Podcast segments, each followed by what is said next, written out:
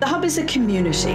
Manuscript, book, and print cultures, stamping You are listening to a podcast by the Trinity Long Room Hub Arts and Humanities Research Institute. The Hub is a space Celebrating 10 years. through the community. created by Coral Silver. changes. The Hub is about impact. The Hub is for everyone. Hello, everyone, and welcome to the Staff Postgraduate Seminar Series. I'm Janice, a PhD candidate in the School of English, and along with Maggie and Orla, one of the conveners of the seminar series. The series is a supportive space for postgraduate students, faculty, and guests to present and discuss their current research and works in progress. We would like to welcome you all to this evening's talk, the last in the series for this term. We'd also like to take a moment to thank all of our speakers so far and all who have attended the sessions. We'd also like to let you know that our call for papers for Hillary term is open and our first Hillary term event will take place on 2nd February 2021. Keep an eye on our links for the upcoming schedule of speakers. Uh, we hope to see you all there. The link should be in the chat. Uh, today we are delighted to have a presentation by Dr. Sorcha Ní Fhlainn, whose talk is entitled Too Bad We Can't Stay Baby, Examining the Haunted House in 1980s America. But before we begin, a bit of housekeeping. This session is being recorded. The series is being hosted by Trinity Long Room Hub. If you are tweeting during the event, please tag at TLR Hub, at TCD English, and at Seminars TCD 2020, or use the hashtag TCD English SPGS, all of which will be in the chat for you. Dr. Fhlainn's Twitter is Vampire Sorcha. Sorcha will speak for around 40 minutes, um, 40, 45 minutes, and there will be time for questions after. If you have a question, please type it into the Q&A function at the bottom of your screen at any time during the talk. The chat function is disabled for this event. After the talk, I will relay as many questions as possible in the time allotted. If there are any technical issues during the seminar, we will attempt to remedy them as quickly as possible and ask for your patience and understanding.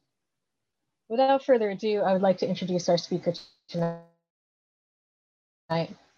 Dr. Ní is Senior Lecturer in Film Studies and American Studies at Manchester Metropolitan University.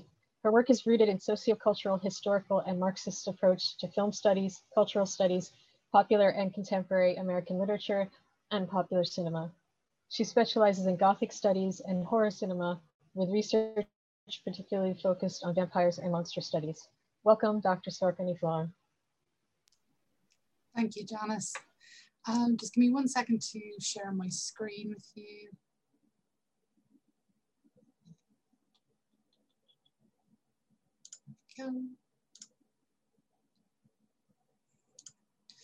Okay, hopefully you can all see that there. um, and uh, if I could ask the uh, moderator just to turn off my camera, that would be great. Thank you. Okay, so um, I'm hoping you'll enjoy this paper today. It is part of a work in progress, um, a new monograph I'm beginning to work on.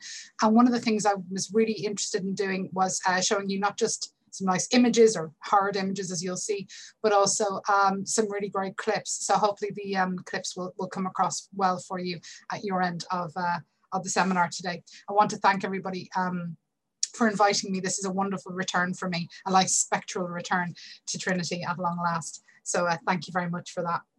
Okay, so in a surface reading of the long 1980s in popular culture, ghostly disturbances and returns were not the most prevalent form of disturbance in the American imaginary.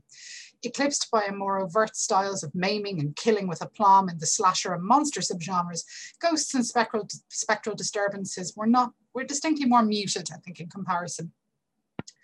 Haunted homes were a secondary source of disturbance, distanced by a seeming lack of direct consequence in the age of tangible markers of financial and cultural indices of success, including asset acquisition and desired upward mobility.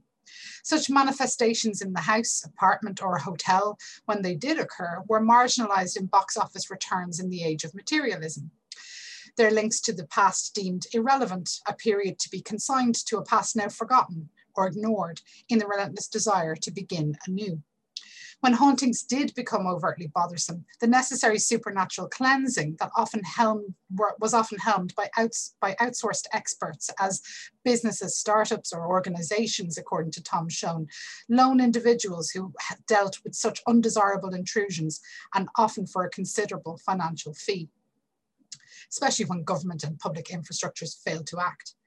This is, of course, a staple of 1980s ideology more generally, where government fails to act responsibly, so big government is bad, and it is up to individuals fired from their university posts, as in Ghostbusters, disavowed from their units, as in the A-Team, or spectral, spectrally returning from their declared deaths, as in Michael Knight of Knight Rider, who must secure the future as, in, uh, as individuals or part of a small, powerful collective working on the margins of the law.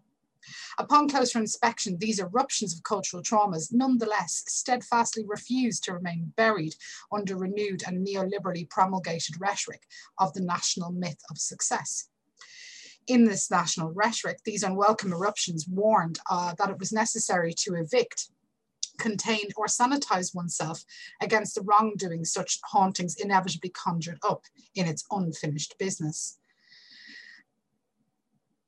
the erasure of these troublesome histories then that erupt in this Reagan revolution of confidence, namely the legacies of the 1960s and 70s counterculture, feminism, and civil rights, reigned supreme to establish a bold new economic frontier that relegated such eruptions as troublesome annoyances that demanded swift action.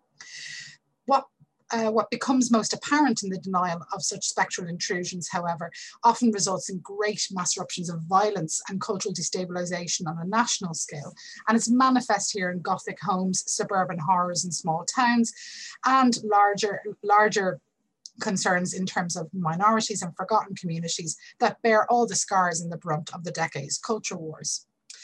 So in this exploration, the selected terrible places I'm looking at, and we'll look at a, a greater amount in, in, in the book in due course, these places and films essentially articulate these tensions in the diegetic use and navigation of economic and financial security, familial relations, and psychological terror in what I term the long 1980s. For to haunt a property or to threaten one's outward marker of visible security is more distressing in the age of asset acquisition than the realm of spiritual anxiety or religious belief alone. So this long 1980s, just to clarify, is pretty much going from the um, end of New Hollywood uh, from you know, in the late 1970s through to the mid 1990s. So you're essentially looking at the ascension of horror from B movie um, disregarded text to um, Hollywood culture and Hollywood Gothic.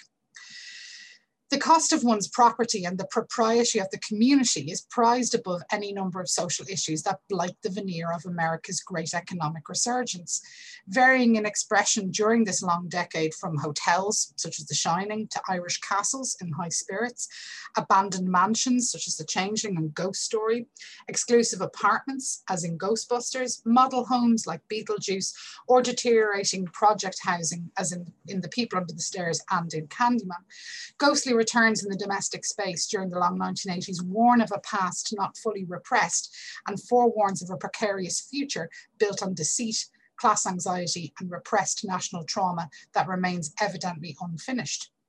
It is the site of 1980s culture wars writ large onto the canvas of the domestic space as a psychic dwelling for national ghostly manifestations of guilt, trauma, and the naked pursuit of affluence.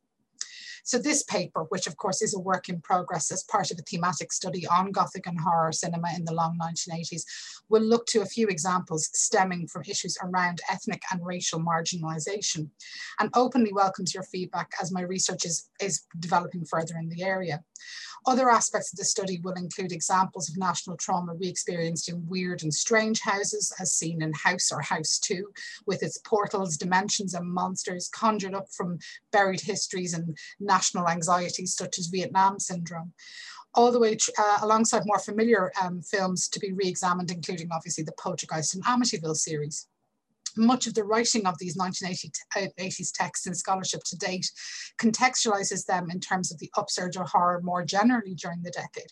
But rarely do we find an articulation of economic costs and cultural anxieties in terms of access to housing, gender equality, community standards, and homeland security in terms of policing norms and, of course, inclusivity. Um, as equally serious concerns in the domestic cinematic environment. So for now, I'm going to treat you to the, the wonderful Eddie Murphy. I was watching Poltergeist last month.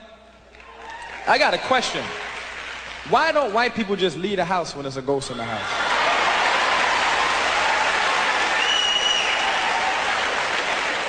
Y'all stay in the house too fucking long. Get the fuck out of the house.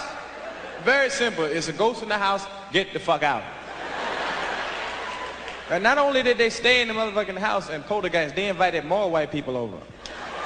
Sitting around going, our daughter Carol Ann's on the television set. I would have been gone. If I had a daughter been down the precinct saying, look man, um, I went home and my fucking daughter's in the TV set and shit, so I just fucking left. Um, you can have all that shit. I ain't going to back back to the motherfucking. Um, I just came down so when she ain't up at school, you th- don't think I killed the bitch or nothing like that. But she is inside the TV set. You can have all that shit. Fuck it. Uh, Mr. Murphy, didn't you try to save your daughter? Yeah, I'm a man and shit. I tried to save. I turned the channel. The shit didn't work. I got the fuck out. Leave. The kid was only six years old in the movie. They couldn't have been too attached to her. Leave. In the Amityville Horror, the ghost told them to get out the house. White people stayed in there. Now that's a hint and a half for your ass. A ghost say get the fuck out, I would just tip the fuck out the door. They walked and looked in the toilet bowl, was blood in the toilet. They said, that's peculiar. I would have been in the house and said, oh baby, this is beautiful. We got a chandelier hanging up here, kids outside playing, it's a beautiful neighborhood. We ain't got nothing to worry. I really love them. This is really nice. Get out. Too bad we can't stay, baby. I was watching. Po- So, as you can see from Eddie Murphy's uh, expletively written, um, but nonetheless brilliant performance from Delirious, he foregrounds the spaces of horror's cultural and social eruptions during the 1980s, obviously in terms of Amityville and Poltergeist from the 1983 stand-up show Delirious. And it deserves particular attention. It's obviously a very celebrated sketch, but it deserves this attention because it highlights so many nuanced, complex layers around the haunted house narrative. So the nuance of Murphy's sketch points to further unmentioned, but nonetheless palpable concerns around racist discourse in the 1980s. The racism that actively discouraged African American families to move to white neighborhoods not only belies the artificiality of welcoming suburban communities, but the ideals sold to all as readily available in the suburbs more generally. And it also points to the inherent collision, um, collision of ideals concerning private property. Investment in property as a site of realized dreams, wealth, and asset acquisition is conditional on the surroundings and the fiscal value. The good neighborhood, the good schools, the low crime rates are cited not only as barometers of safe and ideal environments, but also illustrate the precari- that precarious class fluidity underpins access to these ideals for those who cannot afford it on the open market and must contend with purchasing and staying in the haunted space. Such haunted and murder houses, because of murder houses as well, described as deals of the century or a steal as it is being sold under market value, warns viewers up front that such properties demand recompense with Faustian bar- uh, as Faustian bargains or unpaid debts to be discovered and of course for reparation. The final line of Murphy's sketch delivers its most important unspoken element and perhaps the nastiest of the truths of 1980s and 1990s horror culture. These white affluent spaces often see diversity as a source of property devaluation and the dissolution of morals and the dreaded spread of urban blight infiltrating their suburban exclusive neighborhoods. Soon enough, the neighbors are likely to chime in with the house's demands for Eddie to get out. Such, of, such is the power of Murphy's observation that Jordan Peele revealed it as an important element in his own Oscar-winning screenplay for Get Out, a, a film, um, the film a timely and horrifying reversal of the consumed and haunted black body, rendered as a commodity for white subjugation and control in its, in its affluent white suburb.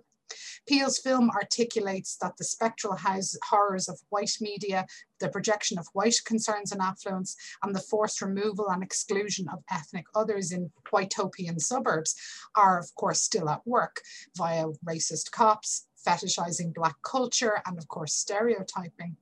And it is superbly documented for further research, if you wish, by Robin Means Coleman in her fantastic study on chocolate cities and vanilla suburbs in her book, Horror Noir.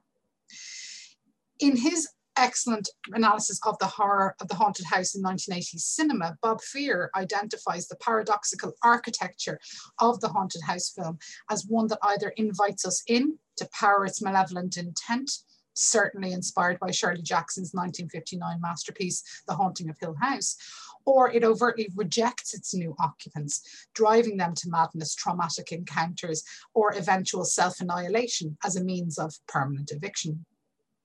Amityville's George Lutz is, of course, wrong in his estimation that houses don't have memories.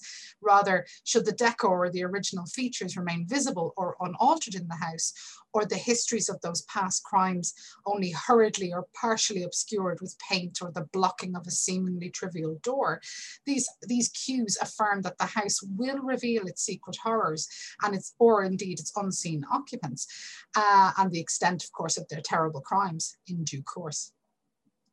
Other houses uh, quickly reveal themselves as strange shrines, liminal doorways, or temporary sites of resurrection for antagonists caught between two worlds and determined to claim their vengeance.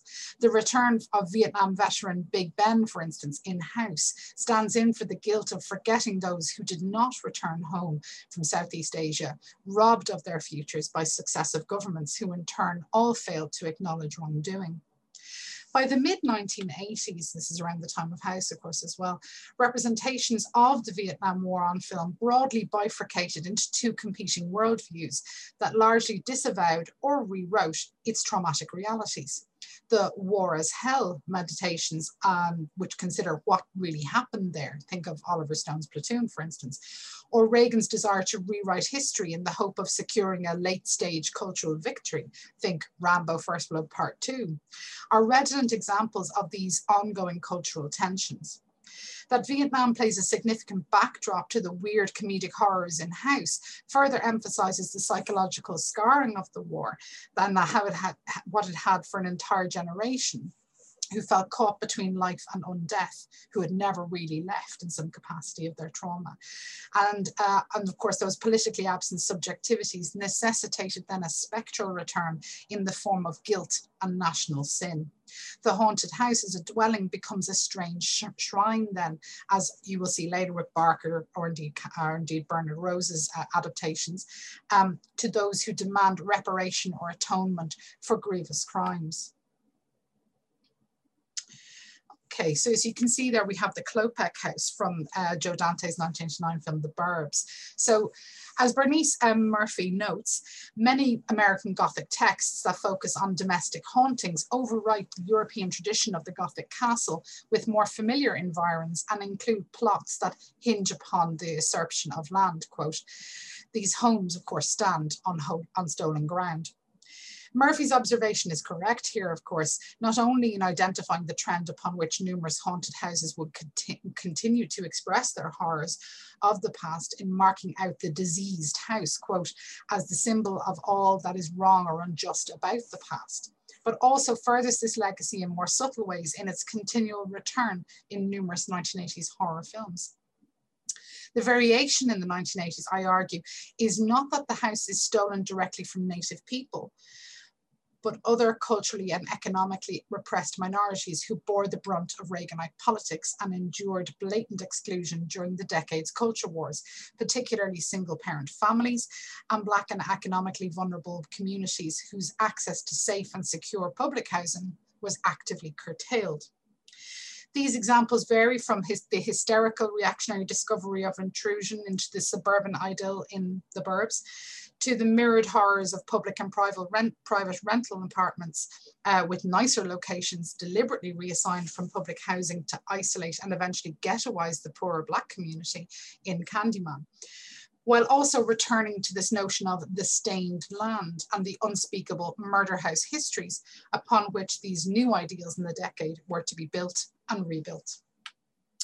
As Stephen King examines in Danse Macabre, quote, the horror film as economic nightmare, unquote, is prevalent and timely, is a prevalent and timely reminder of the class disenfranchisement during the Carter cultural malaise at the end of the 1970s, with King's case in point being the, quote, dollars and cents, quote, examination of the Amityville horror. For King, whether the events of Amityville are true or not is irrelevant. The horrors of the Lutz family's economic reality situate the film as a subject for study for its contemporaneous audience. Though its Gothic horrors of fly infestations, demonic pigs, and inexplicable seeping liquids are deemed banal by King in his critical evisceration, he nonetheless concedes its resonance is rooted uh, in the economic stagflation that rendered home ownership as financially punitive and beyond the reach of prospective buyers on modest incomes. As John S. Adams notes in his monograph Housing America in the 1980s, based on the 1980 US Census, he says, quote, the stable relationship between house prices and interest rates was shattered in the 1970s as mortgage interest rates moved to a level double those uh, of a decade earlier. Adams contextualizes further that, uh, that increasingly serious bouts of high inflation beginning in the final years of the Vietnam War and aggravated by the OPEC oil price shocks starting in 1973 disrupted the small savers and the institutions that catered to them. As prices in general and house prices in particular began a steep rise, interest rose, rates rose unevenly. So access to the financial means to purchase a home and to repay mortgage debt became increasingly unstable, rising to double digit figures for the bank interest alone and thus infusing the haunted house as a barometer of class exclusion and resentment that continues to seek out new victims who aspire to dwell in homes and communities that simply do not want them there. The Reagan Revolution and its equalization in the George H. Bush presidency were both entirely unapologetic in their respective pursuits of, of stigmatizing those who failed to earn and to conform, let alone achieve, its social Darwinian vision of American success. So looking at these idyllic neighborhoods then, and this is uh, focusing on the burbs, in The Burbs, a fantastic Tom Hanks film that I'm, I'm particularly fond of, Ray Peterson, played by Hanks, his own takes his own vacation at home and it turns into a paranoid exploration into the occupancy of the house next door, recently taken over by a new and initially unseen foreign neighbours. Refusing to allow these new neighbours to live in peace and treating their lack of integration with extreme suspicion. Ray is led by a gung-ho motley crew of uh, neighbors comprised of Vietnam veteran Mark Rumsfield and conspiracy-prone Art, you'll see him in the red shirt there, played by Rick Ducommun, who also live in this seemingly idyllic um, cul-de-sac, and they, uh, which is pretty much based on every kind of television series you would have ever seen from the 1950s and 60s. It's shot entirely on Colonial Street, which is on the back lot of Universal Studios, and you'll recognize it by the sheer volume of houses, essentially, that are reminiscent of famous television series. Uh, everything from The Munsters to um, Desperate Housewives, all the way through to E.T., Gremlins, etc. It's a, it's a classic American, middle American street. The Klopek House, however, formerly occupied by the Knapps, uh, is an unsightly and unkept eyesore dilapidated and partly reminiscent of Norman Bates's home, of course, in Psycho, also on the backlot. Assumed to be a terrible place from the offset, with shots of the street keeping the unsightly home within view, the homestead become, becomes a means uh, of remaining distinctly apart and prohibits uninvited guests. The house itself literally seems to ward them off. Its porch is riddled with, with holes that double up as rigged traps burglar alarms, trip, and of course an oddly powerful furnace are considered affirmations of the new family's malevolent intent by the suspicious neighbours. Nonetheless, the situation soon escalates from gossip to active spying, with the paranoia reaching fever pitch when Art suggests that they clearly must be part of a satanic cult. And the next clip I'm going to show you is a, a really amazing one from the Burbs. It's very surrealist, but um, Ray is starting to think that Art might be right, that they may very well be Satanists. So uh, enjoy. I'll come back to that in a minute then.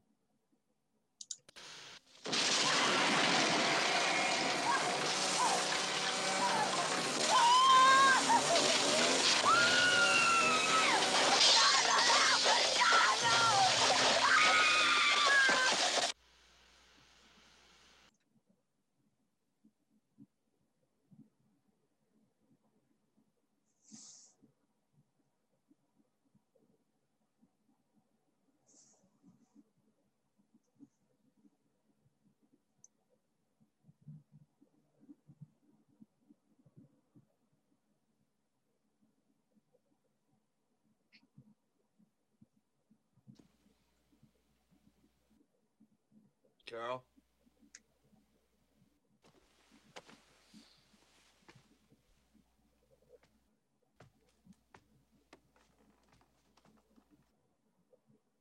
Carol.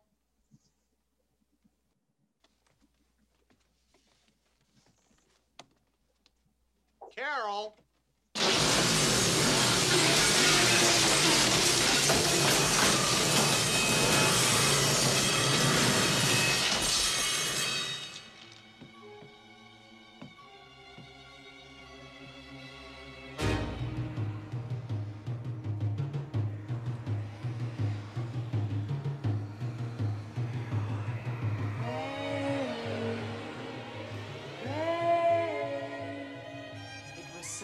Nice of you to invite the new neighbors over for a barbecue,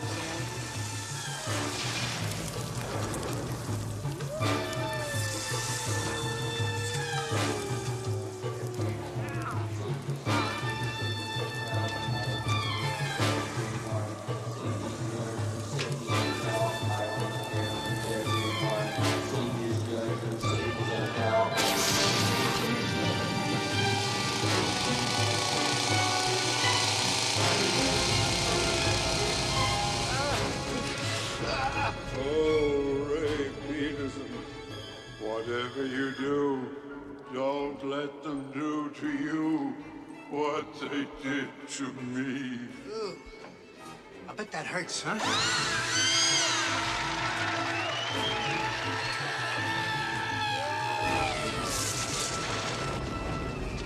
Hey, hey, hey! Who the heck ordered the blood shake? hey, Ray. It's not Skip. It's me, Art. I'm just pretending to be Skip. Hey, you didn't have to see an ice pick around here, did you?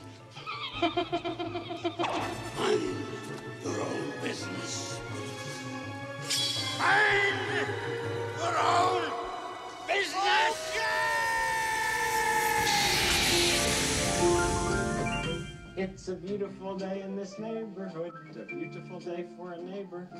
Would you be mine? Could you be mine? It's a neighborly day in this beauty wood, a neighborly day for a beauty. Would you be mine? Could you be mine? Okay, so as you can see, the Klopek host is really getting on top of Ray. So the state of dilapidation, of course, of the house when we see it furthers these paranoid fantasies at every turn. And especially because of the overt rejection and unapologetic difference this house stands in testament to as is, um, uh, against suburban cultural and aesthetic values. That Satanists would openly declare their alternate lifestyle at such a time and in such an overt manner is, of course, the best part of this joke. And, and in turn, led to the studio approved compromised ending of the film, which I'll get into.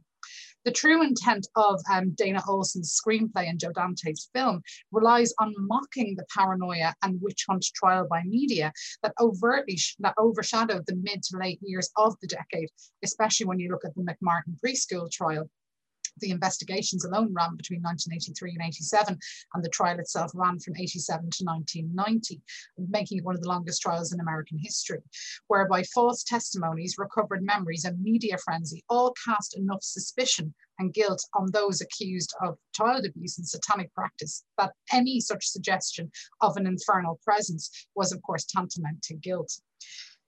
The terror haunting the suburban space in the burbs initially posits that unruly others who refuse to share and conform in the curated led fantasy norms um, these curated led um, fantasy norms dis uh, disturb social order and thus are to be quietly tamed or violently cast out.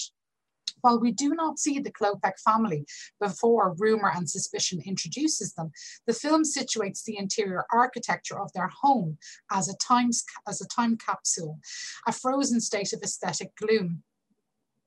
Uh, of the of its interiors does not express anything around contemporary taste, but rather it's as a still as, as still being the home of its former occupants, the Knapps. So essentially, by the fact that it's not been changed, or we don't get any not acknowledgement of its change, we see that they are literally moved into this old old house and kept the decor.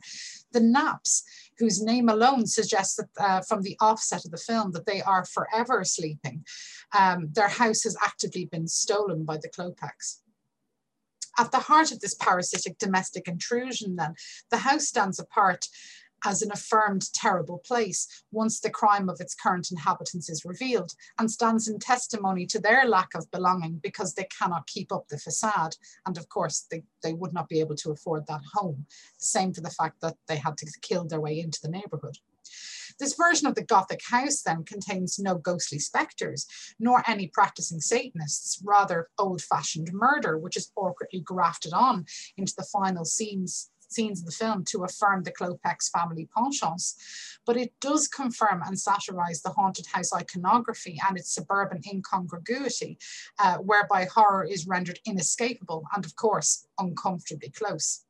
The house excruciatingly stands apart in its environments as a sociocultural canvas under scrutiny. Suburban belonging more generally is coming under active thinking at this time. Uh, and it actively critiques the whiteness and uneasy and exclusionary agendas of suburban attainment. Now, the Klopeks, who you might not have seen notice there, they are white themselves, but there's definitely a difference, uh, an ethnic difference that is um, recurringly referenced in, several times in the, um, in the film. The nature of the film's uh, investment in property could not be clearer. In the opening scene, for example, Ray's barefoot crossing the territorial proper property boundary provokes an instant reaction. The wind rises to literally push him back to his own side of the territorial line, a stark reminder of the strict um, parameters of otherness that dominate the house's features. The inhabitants' evil doing, vividly imagined by the community, is written literally into the mise en scène surrounding the building. And the film itself drains colour. It starts off quite beautifully popping of colours, um, you know, that reminiscent of blue velvet, and it drains out this colour when we start to get close to the house. It shows that even good houses situated amongst good neighborhoods can be vectors for the forces of darkness. Identified early in the film as distinctly foreign, where we hear the, the name Klopek, isn't that, is that a Slavic name? Their desire to partake in the suburban dream does not make them malleable to the social rules of conformity that tames the other representatives of 1980s society in this neighborhood. So we have the retiree Walter, who had the axe in his head in the dream sequence, the everyday man Ray, of course, the veteran Rumsfield, who is, you know, constantly armed throughout the film, and his and his trophy wife, and the local gossip Art, the um, alongside the unsupervised rebellious teenager Ricky, played by um, Corey Feldman, all of whom have carved out their own place in the streets politics. With Art in particular, the chief paranoid neighbour who insists that they all must investigate these new arrivals further and thus polices the borders of community standards and stands in for a lost collective memory in the town of Hinkley Hills. He repeatedly expands upon his paranoid fantasies of threat, such as murder and, satan and satanic cult practices, to explain their unconventional behaviours, spying on the house and its occupants at every turn what is perhaps most disturbing then to the suburban community is that the anxiety of, of, of ethnic identity is seen as directly counter to the suburban ideal with little or no recourse against those who refuse or fail to assimilate. So you don't control who your neighbors are in essence.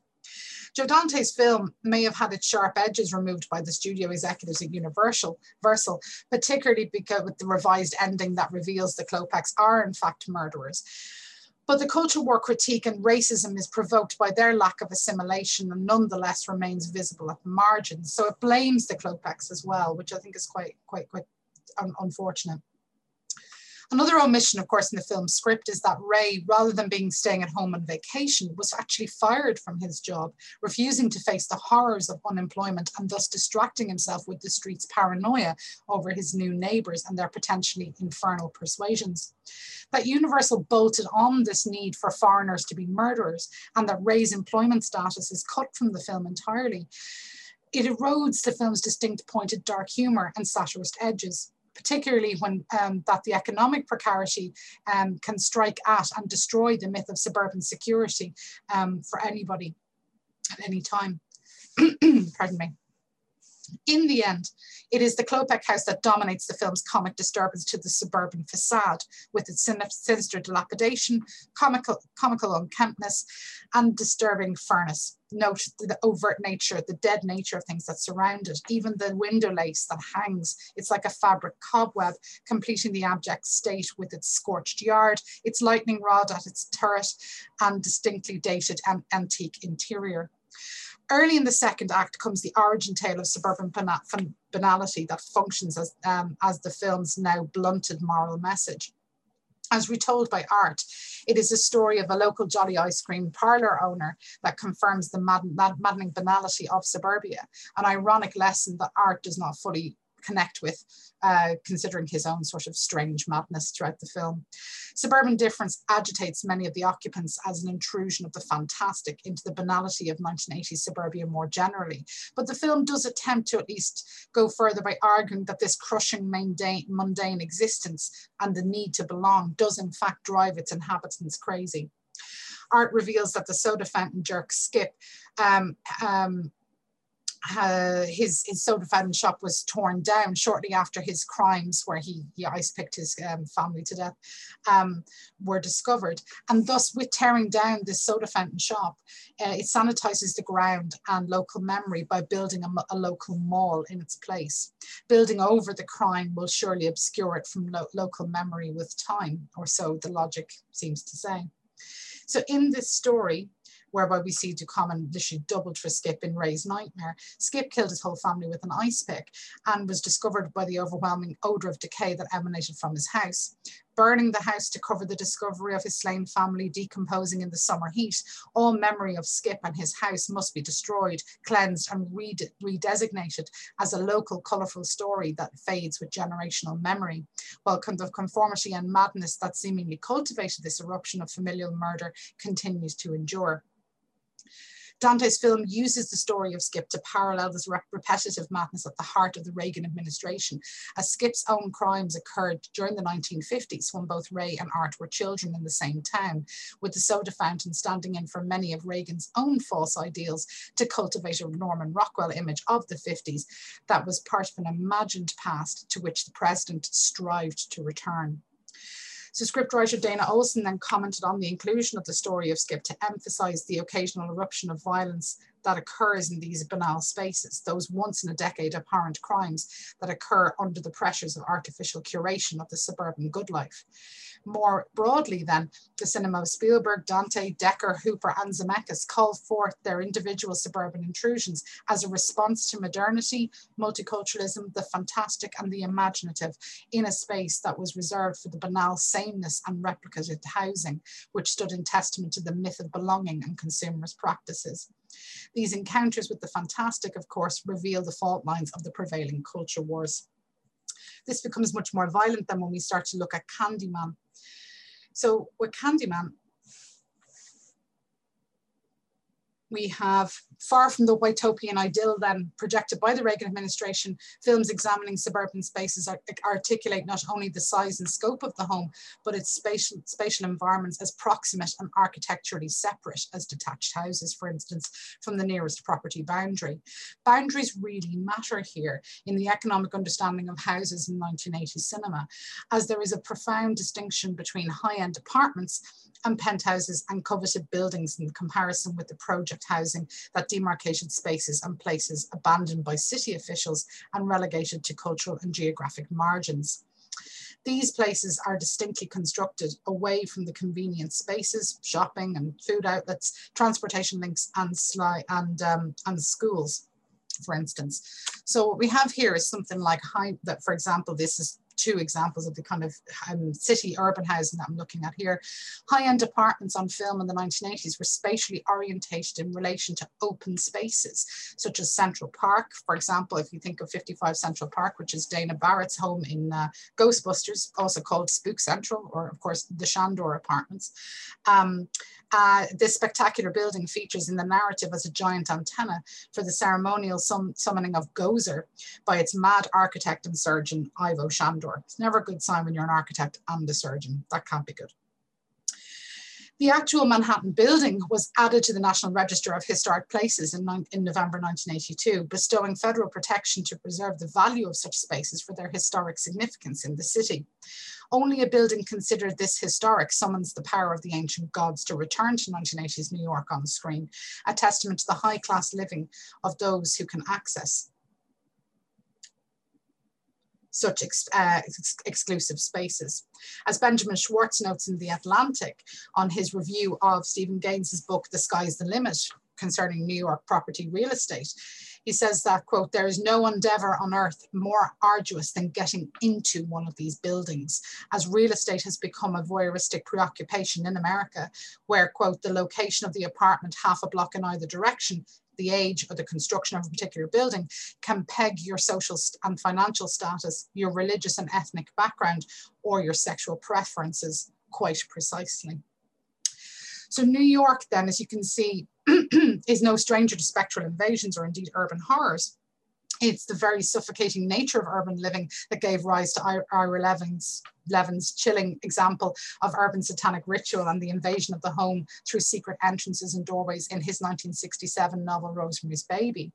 Similar high-rise and yuppie horrors disturb the boundaries of apartment living, according to Barry Keith Grant, as they cinematically continue to offer, quote, an upscale variation of the film's old dark house narrative, end quote. Urban horrors take center stage, of course, in Bernard Rose's 1992 film Candyman, based on the Clive Barker short story The Forbidden and Cabrini Green, where the film is set, is on your right there. You can see it there. So this quotation and Barker's inhabitants in the short story are driven mad within the Spector Streets estate perfect estate's perfect geometry. He expands that at its opening, fine words have been spoken about its being a yardstick for which all future developments would be measured, but the planners, tears wept, words spoken, had left the estate to its own devices. The architects occupied restored Georgian houses at the other end of the city and probably never set foot there. It was people who had ruined, who had spoiled Spector Street.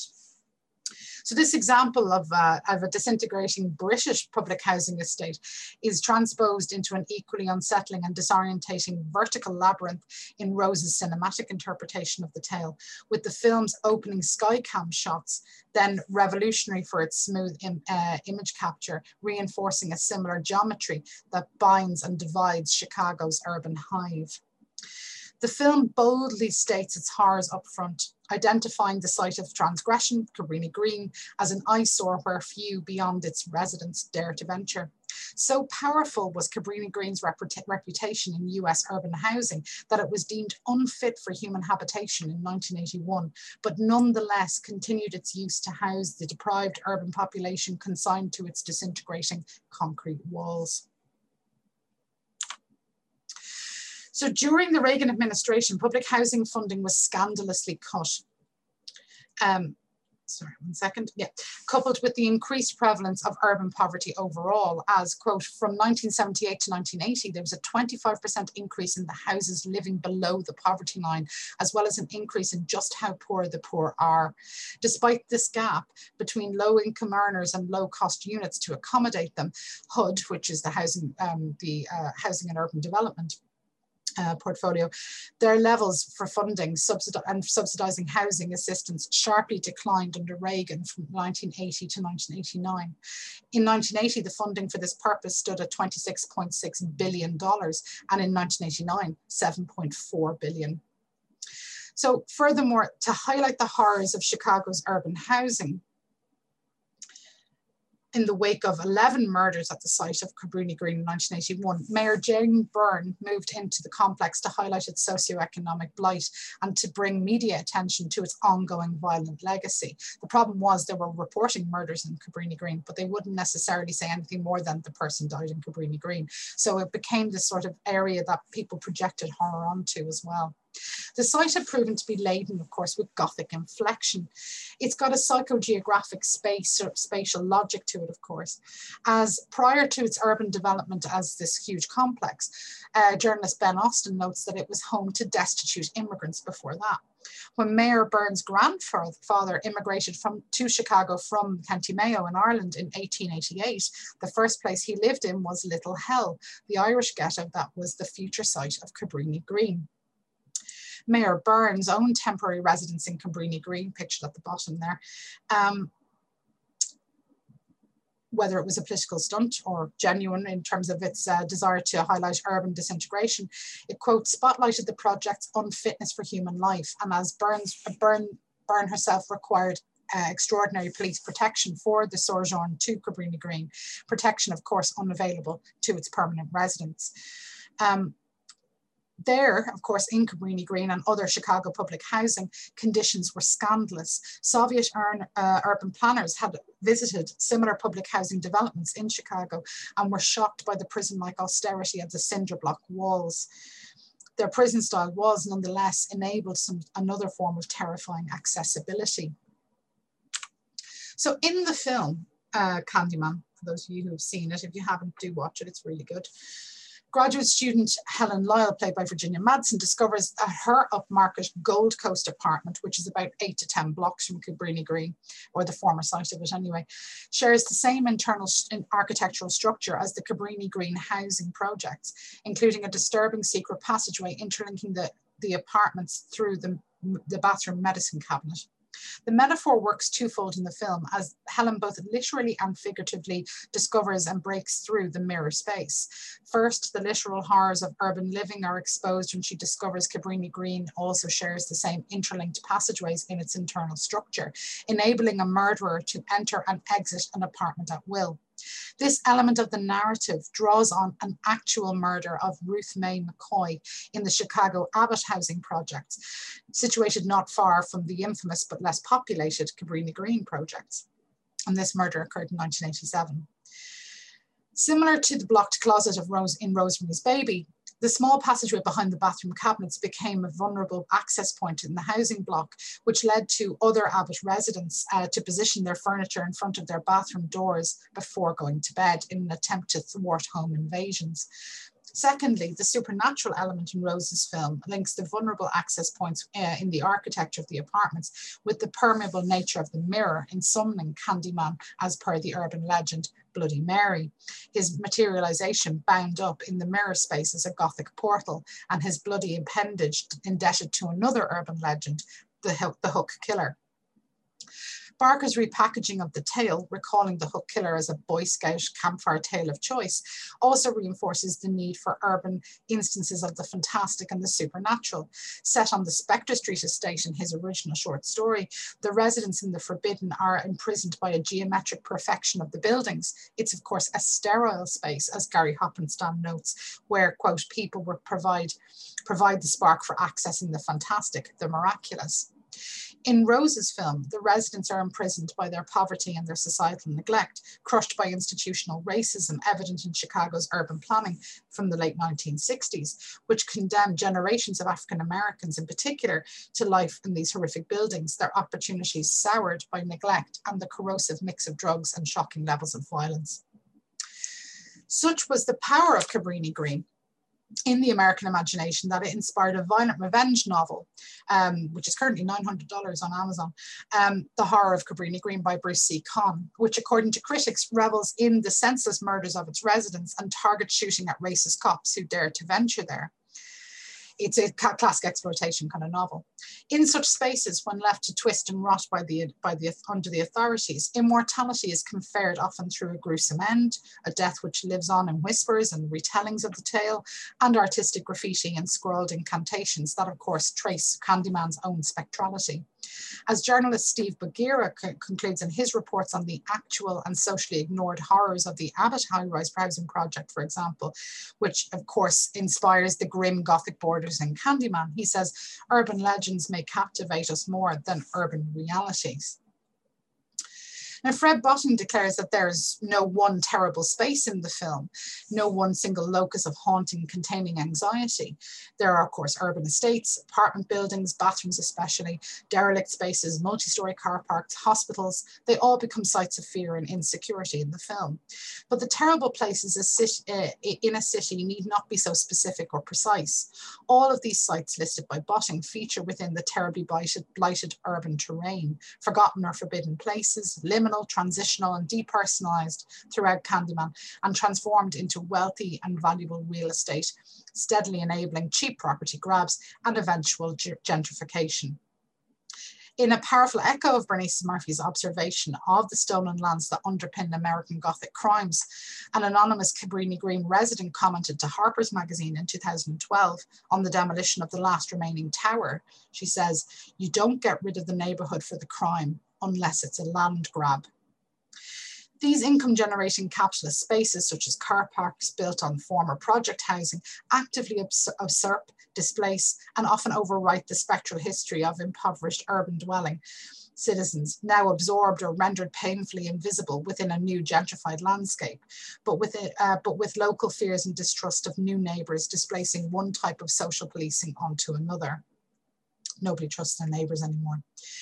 Such horrifying experiences thrive in the shared apologies. Apologies. Um,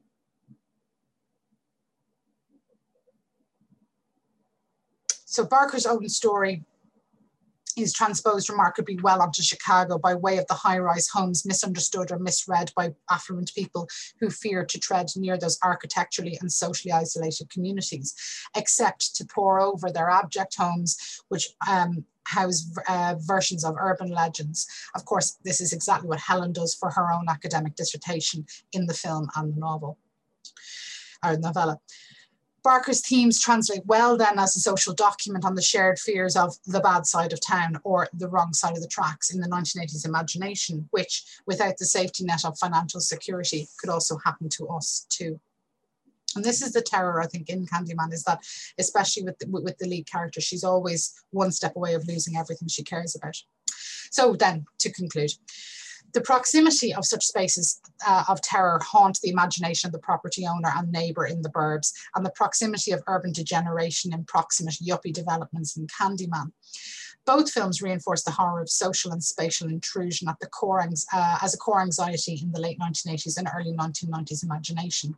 The spectre of economics and community suspicion haunts the economic horror film and brings to the fore palpable concerns best associated with modes of cultural haunting, the terror of loss of value, and of course fiscal value, the loss of identity, and the something excessive, quote, and unresolved in the past that requires intervention in the present the definition of haunting. These dwellings are both possessed and possessing, artifacts of and precarious anxieties that underpin the false promises and paranoia of the Reagan years and function as a ripe canvas in documenting the horrors of the long 1980s. Thank you and sleep tight.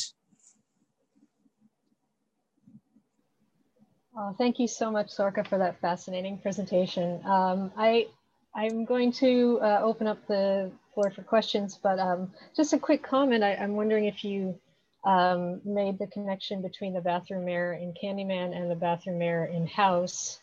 Um, and if there's anything there. um, loads there, loads there. Yeah, no, yeah. I, would love to have talked about House actually, but I, I need a bit more research before I'm, I'm there with House. But yeah, the the the fact that you you cut through the mirror in house and the bathroom mirror in house and you end up in another dimension which again i think i think there's something really scary about the bathroom mirror staring into the bathroom mirror at night in a horror film it's got to open up some sort of terror doesn't it in some capacity so uh, it's um I just started my camera, sorry. So I think there's something very scary about that. The idea that it's right behind you and that you um you're staring at it, but you're seeing through it. There's got to be something something kind of psychosomatic going on there. So yeah, there could be something about sort of masculine trauma as well in that film because he he smashes through the mirror as opposed to sort of finding and, and opening the mirror.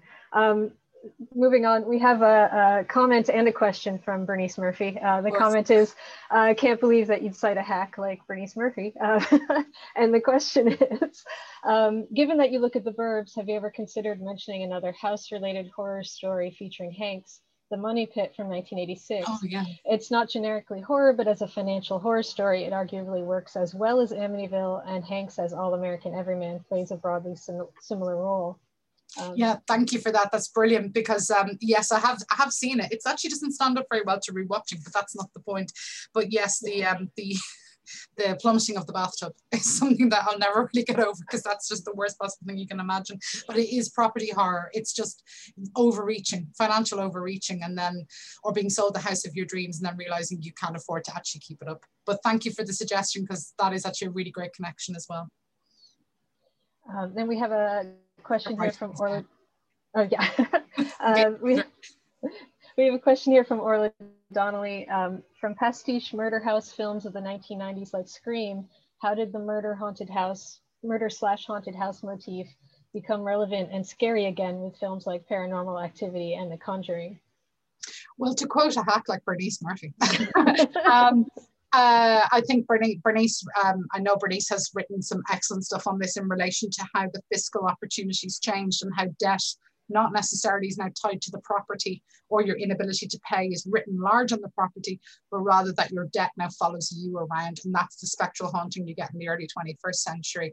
And I know Bernice has definitely written on that and uh, on Blumhouse horror. So you're looking at paranormal activity, but also you're looking at later stuff like um, uh, oh God, what's the name of the film? Insidious, those kinds of films. It's uh, it's attached to the family. It's like the stigma, the black mark that the bank have on you. That's something that you find changes those uh, changes those narratives in the millennial era. Um, whereas I think there's not a huge amount. I mean, certainly I might be misremembering, but I don't remember a massive amount of haunted house material coming out at the end of the at the end of the 90s. I do remember there being more like exorcist type or possession narratives, but that was about possessing the body as a site sort of for demonic havoc rather than it being about property per se. So, um, but I, I, definitely think with the property of the 21st century, especially the post, um, you know, 2007, 2008 financial crash, it's all about destroying your permanent record with the bank. So you're yeah. the one who's haunted. yeah. Uh, the, coming back to sort of um, houses and and uh, bodies, a lot of my research isn't I'm, i researched Shirley Jackson, so um, thinking about um, how so many critics approach her to, to talk about houses and, and haunted houses, but also to talk about houses as embodying certain things or as women being embodied in the houses. And there's this conflation of women and bodies and houses. Mm-hmm. Um, and I'm curious if you have any comments about sort of gender in, in the films you're, you're looking at, especially Candyman um, and yeah, I mean, uh, I'm, I'm yeah. more thinking of gender in this period um, in relation to, to other films. But yes, you are right in terms of women either being confined or to the domestic space or encouraged to in, in, inhabit the domestic space as their workplace, their environment. Um, which I, I know Jackson again had that kind of torn relationship between her own writing and, and, and her writing, and then of course her domestic, uh, her domestic kind of care for her children and family and things. So I'm wondering, in the 80s, it's the domestic. The domestic is is always aestheticized as well. It's like the aesthetics alone tell you something's wrong. So the blame or the absence of women, I think, is sometimes actually a, a, core marker that something is wrong. I mean, I didn't get a chance to really unpack it. And I know I really looked at the Burbs, but um, many, many times, but it doesn't have any females attached to the Klopek family. And I always think, is that the sign of domestic disturbance? Not only the fact that the house is, is dilapidated and, and in rack and ruin, but that there's no feminine there is an argument there that there's no feminine touch and therefore that's why it's also in rack and ruin that there's this is uh, an incomplete economically unviable family that have moved into the suburban neighborhood and that that causes anxiety as well. There's no woman for the for the, the housewives of the street to gossip with for instance. Yeah that haunting is is still i mean i suppose the thing to kind of underpin is i'm not saying that the, the, the house in the burbs is haunted. What it's doing though is it's haunting the imagination of everyone around them. It's disturbing them by the sheer virtue of the fact that they're not embarrassed by the fact that everything in the front lawn is dead or that they haven't painted everything and that you know it looks it looks absolutely dilapidated. The imagery alone is enough to disturb the suburban imagination yeah. Oh, wow. Okay. Uh, we have a, a, question here from Danielle Cameron. Um, Hi, Sorcha. Thank you so much for a great paper. I was wondering if you could speak a bit about how characters' ages might relate to how people are haunted by slash affected by these settings. It appears that adults are more haunted than children. Often children are victims, uh, victims who are haunted or removed by the haunting, like in Poltergeist. Um, can this focus on adulthood um, be understood as reinforcing the relationship between capital and these forms of domestic haunting and horror. That's great. I need to actually think about that in a bit detail because I think there's something to that. I mean, definitely the kids in the film uh, and the two films I've looked at. I mean, one of the kids is uh, kidnapped uh, in Candyman for a small baby is kidnapped in Candyman, and that becomes a real site of anxiety because you're killing off the future, of course, um, and uh, and and to sort of to amplify the horror of the moment. In in the Burbs, we have two kids who kind of and a few teenagers who hang around, and they're not remotely perturbed by what's happening. They find it to be awesome. I mean, I wish I had included the Corey Feldman ending, but you know, he says, God, I love this street at the end of the film. It breaks the fourth wall to say, This is brilliant, it's great, it's having an ironic laugh. And the kids, the teenagers are the ones who are just not perturbed by the likes of um, property anxiety because they're painting their houses and they, yeah, they're painting the houses for their parents as chores, that kind of thing. So there's no economic investment in it in that sense, and they don't get anxious by those kind of markers of esteem that hits that the neighborhood are completely obsessed with. In terms of kind of the the children, I'd have to think about that in more detail, but I really would like to follow up your question because I think I think there's something to that, but I just want to have a bit more processing time with it. I've been watching too much Joe Dante, so I need to think a bit more about it. Uh, something to think for for next time. Yeah. Uh, That's a bad thing. yeah.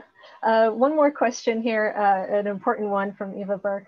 Uh, in light of 2020 and the sheer amount of time we've all spent at home, do you think there will be a fresh wave of haunted house movies or movies that explore our relationship with the domestic space? Thank you. I thought you were going to say, um, was this what you've been doing during lockdown, watching 80 horror movies? The answer is yes, uh, absolutely. I do. I think. Well, it's interesting because I part of this comes from the fact that I. I remember when lockdown happened, the first thing I thought is everyone's going to go crazy when they read when they emerge from this. The property market's going to go mental because people do not want to be looking at the same four walls, especially when they feel locked into it. So I do think there's going to be a wave of haunted house or some sort of similar kind of property anxiety coming into the fore. I do reckon that's got, that's on the way. I think we're going to have a lot of disease narratives first of all. I mean, quite obviously, and I do think it's a lot of it's going to be around contagion and touch. But I just wonder if it's going to have some sort of property element to it as well. Um, one of the films that comes to mind, and unfortunately it's outside of the timeline of my work, but uh, Monster House, which is a really great kids uh, animation film. It's a really good animation film where the house literally consumes the kids and it, uh, it, it, kind of tries, like if you try and go and get your retrieve, retrieve your ball, the house will literally eat you. So I think there's, there might be something along those lines as well, where we're looking at houses that consume people, like literally can't let you leave. So the house is prison or the house is sort of in um, vector for infection, whether that's economic or otherwise. There might be something to that for sure. I do think we're going to have a lot more domestic horror though, and I mean we've had real domestic horror, of course, under uh, under COVID as well with the amplification of like domestic violence things like that. So I think there will be something along those lines. It will find its way to be expressed domestically though, because we've all been locked in for nine months. Yeah. Yes, we have. Yeah. Um, I'm, I'm afraid we're, we're running out of time, um, but uh, if you have any other um, questions, we can forward them on. Um, uh, to Please do. Thank you. I'm sorry I did take over time, but I was just with the clips. I couldn't resist the clips, especially anything to do with Satanists and a barbecue. Thought that was kind of good. So. It was important, yes. um, so again, we would like to thank you, uh, Sorcha, for your amazing talk and your time. Uh, just a reminder, our call for papers for Hilary term is open. You can find more information on our blog, which should be in the chat or on our Twitter, which uh, can be found at, at seminars TCD 2020. Uh, once again, our next seminar will take place on Tuesday, the 2nd of February, 2021 at 4 p.m. Keep an eye on our links for the upcoming schedule of speakers. You can contact us through email at staffpostgrads2020 at gmail.com. We'd like to extend great thanks to the Long Room Hub for hosting these events and for technical support, also to the School of English at Trinity College Dublin, and to all of you for attending. Have a good night, happy holidays, and see you in the new year. Thank you. The Hub is a community. Manuscript, book, and print cultures, stamping provenance Languages towards the history of the Taimonia library. as well as being heard. The Hub is a space. Contemplating Ireland through the communities created by Coral Sea. The Hub is about impact.